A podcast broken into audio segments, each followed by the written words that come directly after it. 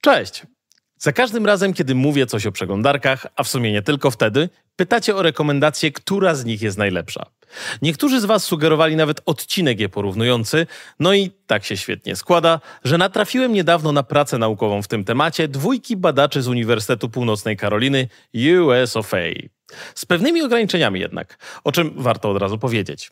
Mowa tu tylko o przeglądarkach na urządzenia mobilne, ale może to i lepiej. W końcu wyprzedziły komputery w kategorii ilości generowanego w sieci ruchu już dawno, dawno temu. A więc nie przedłużając już, zapraszam.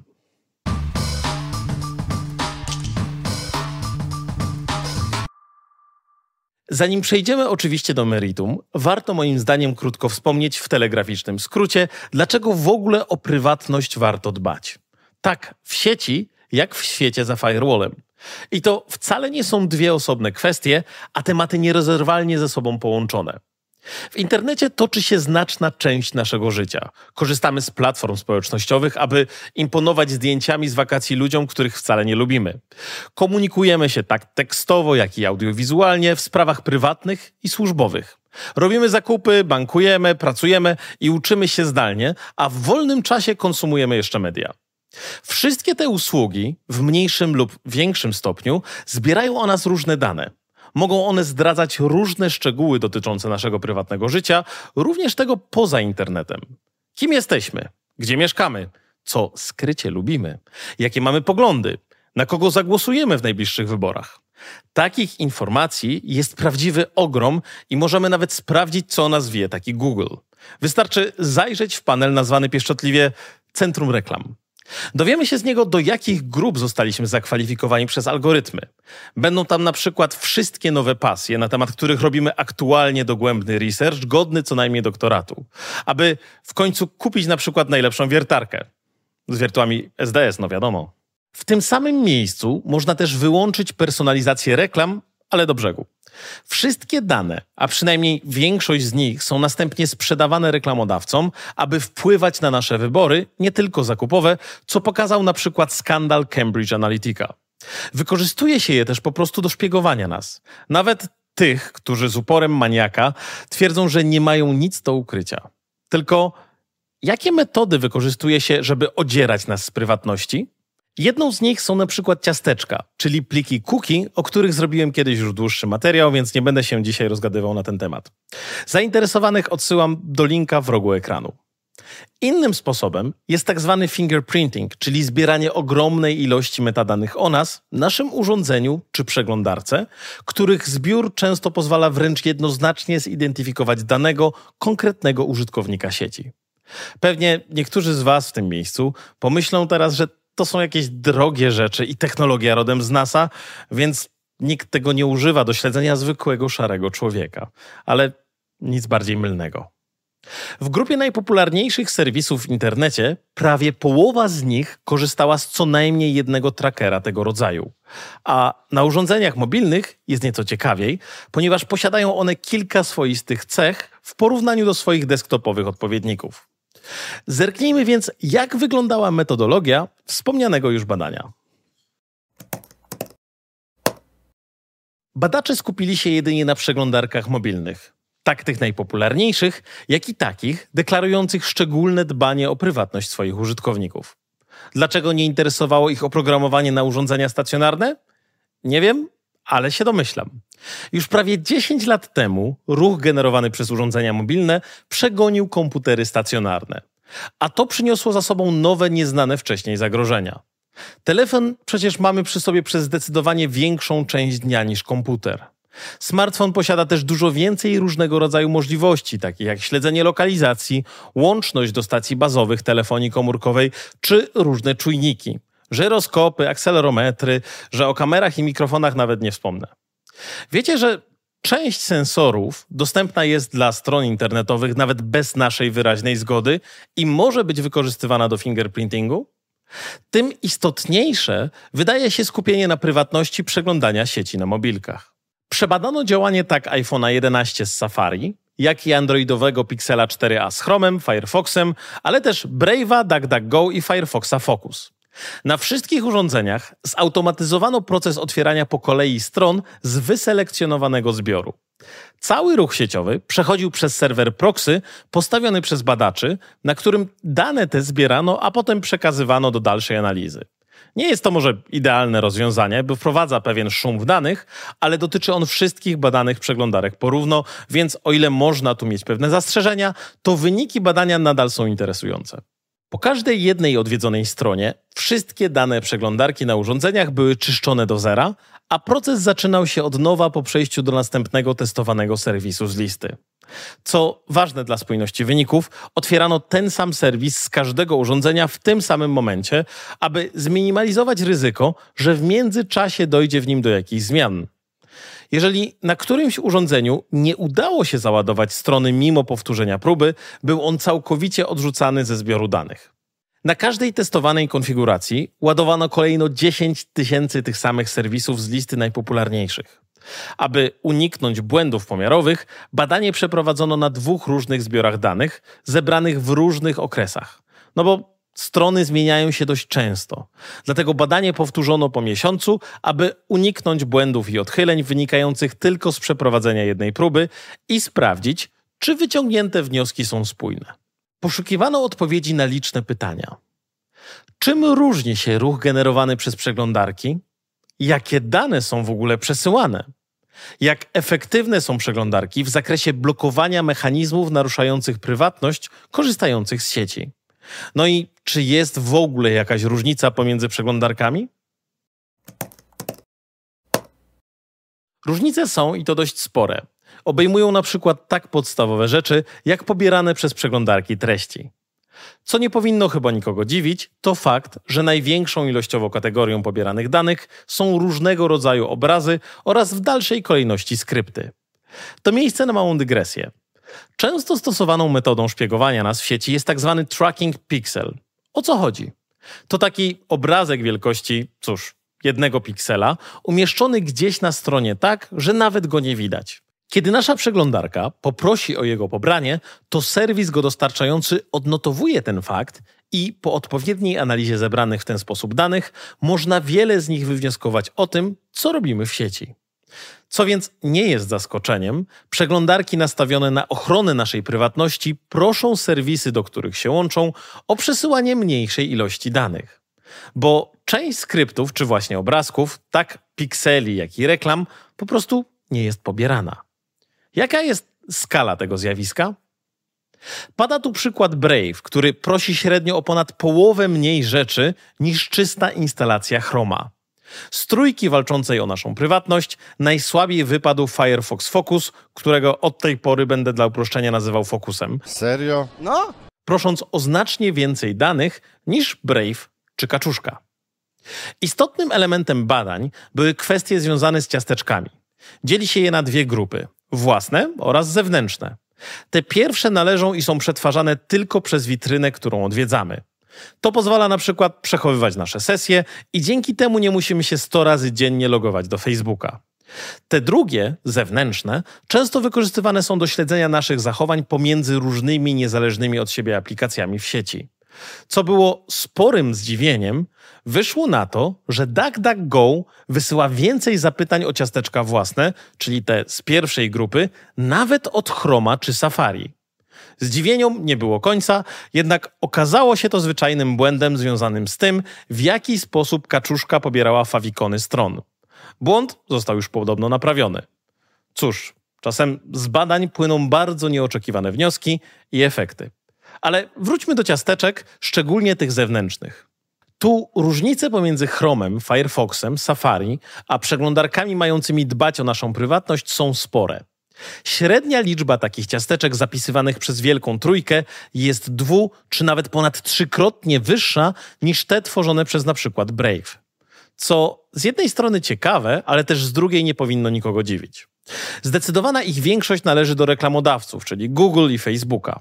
I to niezależnie z której przeglądarki z Wielkiej Trójcy korzystamy. Ba, dotyczy to częściowo nawet Focusa, ponieważ jedna z domen reklamowych Google'a też jest w nim przepuszczana w domyślnej konfiguracji.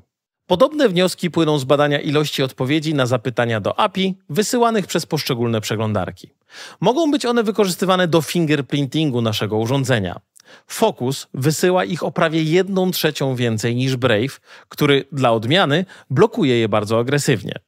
Zapisuje również najmniej danych na żądanie serwisów na naszym urządzeniu, nawet na tle swojej prywatnościowej konkurencji. W kategorii skryptów wyniki nie były już tak jednoznaczne. Owszem, klasyczne przeglądarki pobierają ich znacznie więcej niż pozostała trójka. Często zresztą tak o dwa lub czasem nawet trzy rzędy wielkości więcej, co jest już statystycznie bardzo istotną różnicą. Ale jak to się ma wszystko do dbania o naszą prywatność? Postanowiono porównać efekty działania mechanizmów stosowanych przez przeglądarki z zawartością kilku popularnych list antyreklamowych i antyśledzących. Zresztą tych samych, które wykorzystywane są przez popularne dodatki do przeglądarek w rodzaju adblocka i innych. No i sprawdzić, jaką część zdefiniowanej tam zawartości poszczególne przeglądarki domyślnie przepuszczają. Na czele w prawie każdej kategorii jest tutaj Chrome.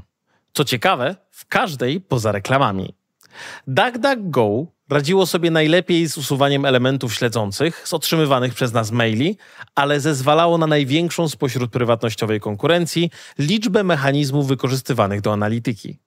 Focus za to dopuszczał najmniej skryptów odpowiedzialnych za fingerprinting i badania statystyczne. W przypadku innej z list blokowania elementów, do której dokonywano porównania, mamy nieco odmienne wyniki. Tam okazało się, że to Chrome jest najbardziej podatny na śledzącą zawartość reklamową. To zgadzałoby się z intuicją, ponieważ tak Firefox, jak i Safari mają wbudowane rozwiązania, które powinny temu częściowo zapobiegać. Brave nawet w domyślnej konfiguracji, do czego już chyba się przyzwyczailiśmy, zablokował najwięcej zapytań. Tak analitycznych, jak i reklamowych, wyprzedzając znacznie swoją konkurencję. Ale już w kwestii blokowania śledzenia przez platformy społecznościowe na prowadzenie wyszedł Focus. Tylko czy działa to też w drugą stronę? No bo skoro serwis wie, jaka przeglądarka go odwiedza, to może też personalizować skrypty wysyłane na poszczególne urządzenia. I tak to też ma miejsce. Na przykład skrypty przesyłane do Focusa znacznie różniły się od tych przesyłanych do Brave'a i DuckDuckGo, pomiędzy to którymi różnice nie były już tak duże. Z porównania każdą z tych list płyną nieco odmienne wnioski. Chrome, Firefox i Safari wypadają tutaj podobnie, choć uczciwie przyznać trzeba, że Chrome przepuszcza tego najwięcej, a Safari najmniej. Wyniki wahają się od około 10 do 17% przechodzących przez sito rzeczy, które mogłyby być zablokowane. Wśród obrońców prywatności różnice są już sporo większe. Konkurencję deklasuje Brave, który maksymalnie przepuścił nieco ponad 0,5% niemile widzianej zawartości. Najsłabiej znowu wypadł Focus, będąc gdzieś w połowie skali pomiędzy Wielką Trójcą a Brave'em. Tu ciekawostka ze świata DuckDuckGo, o której kiedyś już Wam opowiadałem. Kaczuszka przepuszczała część ruchu reklamowo-śledzącego do serwerów Microsoftu w związku z umową zawartą z Bingiem na dostarczanie części wyników wyszukiwania do ich własnej wyszukiwarki. Rzeczona umowa podobno została już zerwana i od tej pory trackery Microsoftu również są blokowane. W sumie szkoda, że w porównaniu zabrakło Edge'a, ale to nie miejsce, żeby narzekać. Każda przeglądarka posiada swoje API, do którego może odnieść się odwiedzany serwis, aby lepiej spersonalizować dostarczane nam treści. Na przykład pokazać stronę w lżejszej wersji na telefonach czy tabletach, które nie dysponują wielką mocą obliczeniową. Sęk w tym, że ten mechanizm może być również używany i często jest do fingerprintingu, czyli identyfikowania konkretnego urządzenia. Dzięki temu, kiedy następnym razem odwiedzimy serwis, będzie on wiedział, że to my. Jak? Na przykład serwis poprosi przeglądarkę o wyrenderowanie jakiegoś niewidzialnego dla użytkownika tekstu w bardzo wielu różnych krojach pisma. Jeżeli któregoś nie mamy, to przeglądarka odpytuje serwis o inny krój, którym może go zamienić. Na tej podstawie i oczywiście wielu innych czynników, serwis jest w stanie bardzo dokładnie sprofilować użytkownika. W kategorii blokowania takich metod różnice pomiędzy wszystkimi przeglądarkami były zdecydowanie mniejsze niż wcześniej. Tu królem znów został Brave, dopuszczając najmniejszą ilość takich zapytań. Ba, w jednej z podkategorii wygrał nawet Chrome, ale badacze zwracają uwagę, że nie ma tutaj powodów do otwierania szampana. Dotyczy to właśnie sprawdzania krojów czcionek, co jest nieefektywną i dość drogą metodą szpiegowania. Dla Chrome po prostu łatwiej i taniej użyć innych sposobów na śledzenie użytkownika. Tylko w sumie jakie z tego wszystkiego płyną wnioski? Cóż, jak się okazuje, to, z jakiej korzystamy przeglądarki, również ma wpływ na to, jakie treści są nam serwowane. I nie jest to aż tak zależne od tego, na czym bazują. O ile wiele przeglądarek korzysta pod maską z tych samych silników, to już mechanizmy obsługujące kwestie dotyczące prywatności znacznie się pomiędzy nimi różnią. Chrome w całym tym porównaniu wypada najgorzej z punktu widzenia dbania o prywatność swoich użytkowników. Safari i Firefox radzą sobie w tej kwestii nieco lepiej, ponieważ posiadają wbudowane mechanizmy nazwane odpowiednio Enhanced Tracking Protection czy Intelligent Tracking Protection, ograniczające elementy śledzące nas pomiędzy różnymi serwisami. Chrome również posiada taką funkcję, ale nie jest ona domyślnie włączona, a powinna. Zresztą padają obietnice, że tak się w końcu stanie, ale aktualnie wyznaczono na to odległy termin przyszłego roku. Mają wtedy odejść do lamusa wszystkie zewnętrzne ciasteczka. Czy to coś zmieni? Raczej niewiele. Sposobów na śledzenie użytkowników w sieci jest sporo. Ciasteczka są po prostu jednym z nich. Przeglądarki prywatnościowe idą oczywiście kilka kroków dalej i każda z nich ma swoje unikalne cechy, co sprawia, że ciężko wyłonić jednoznacznego zwycięzcę tego porównania.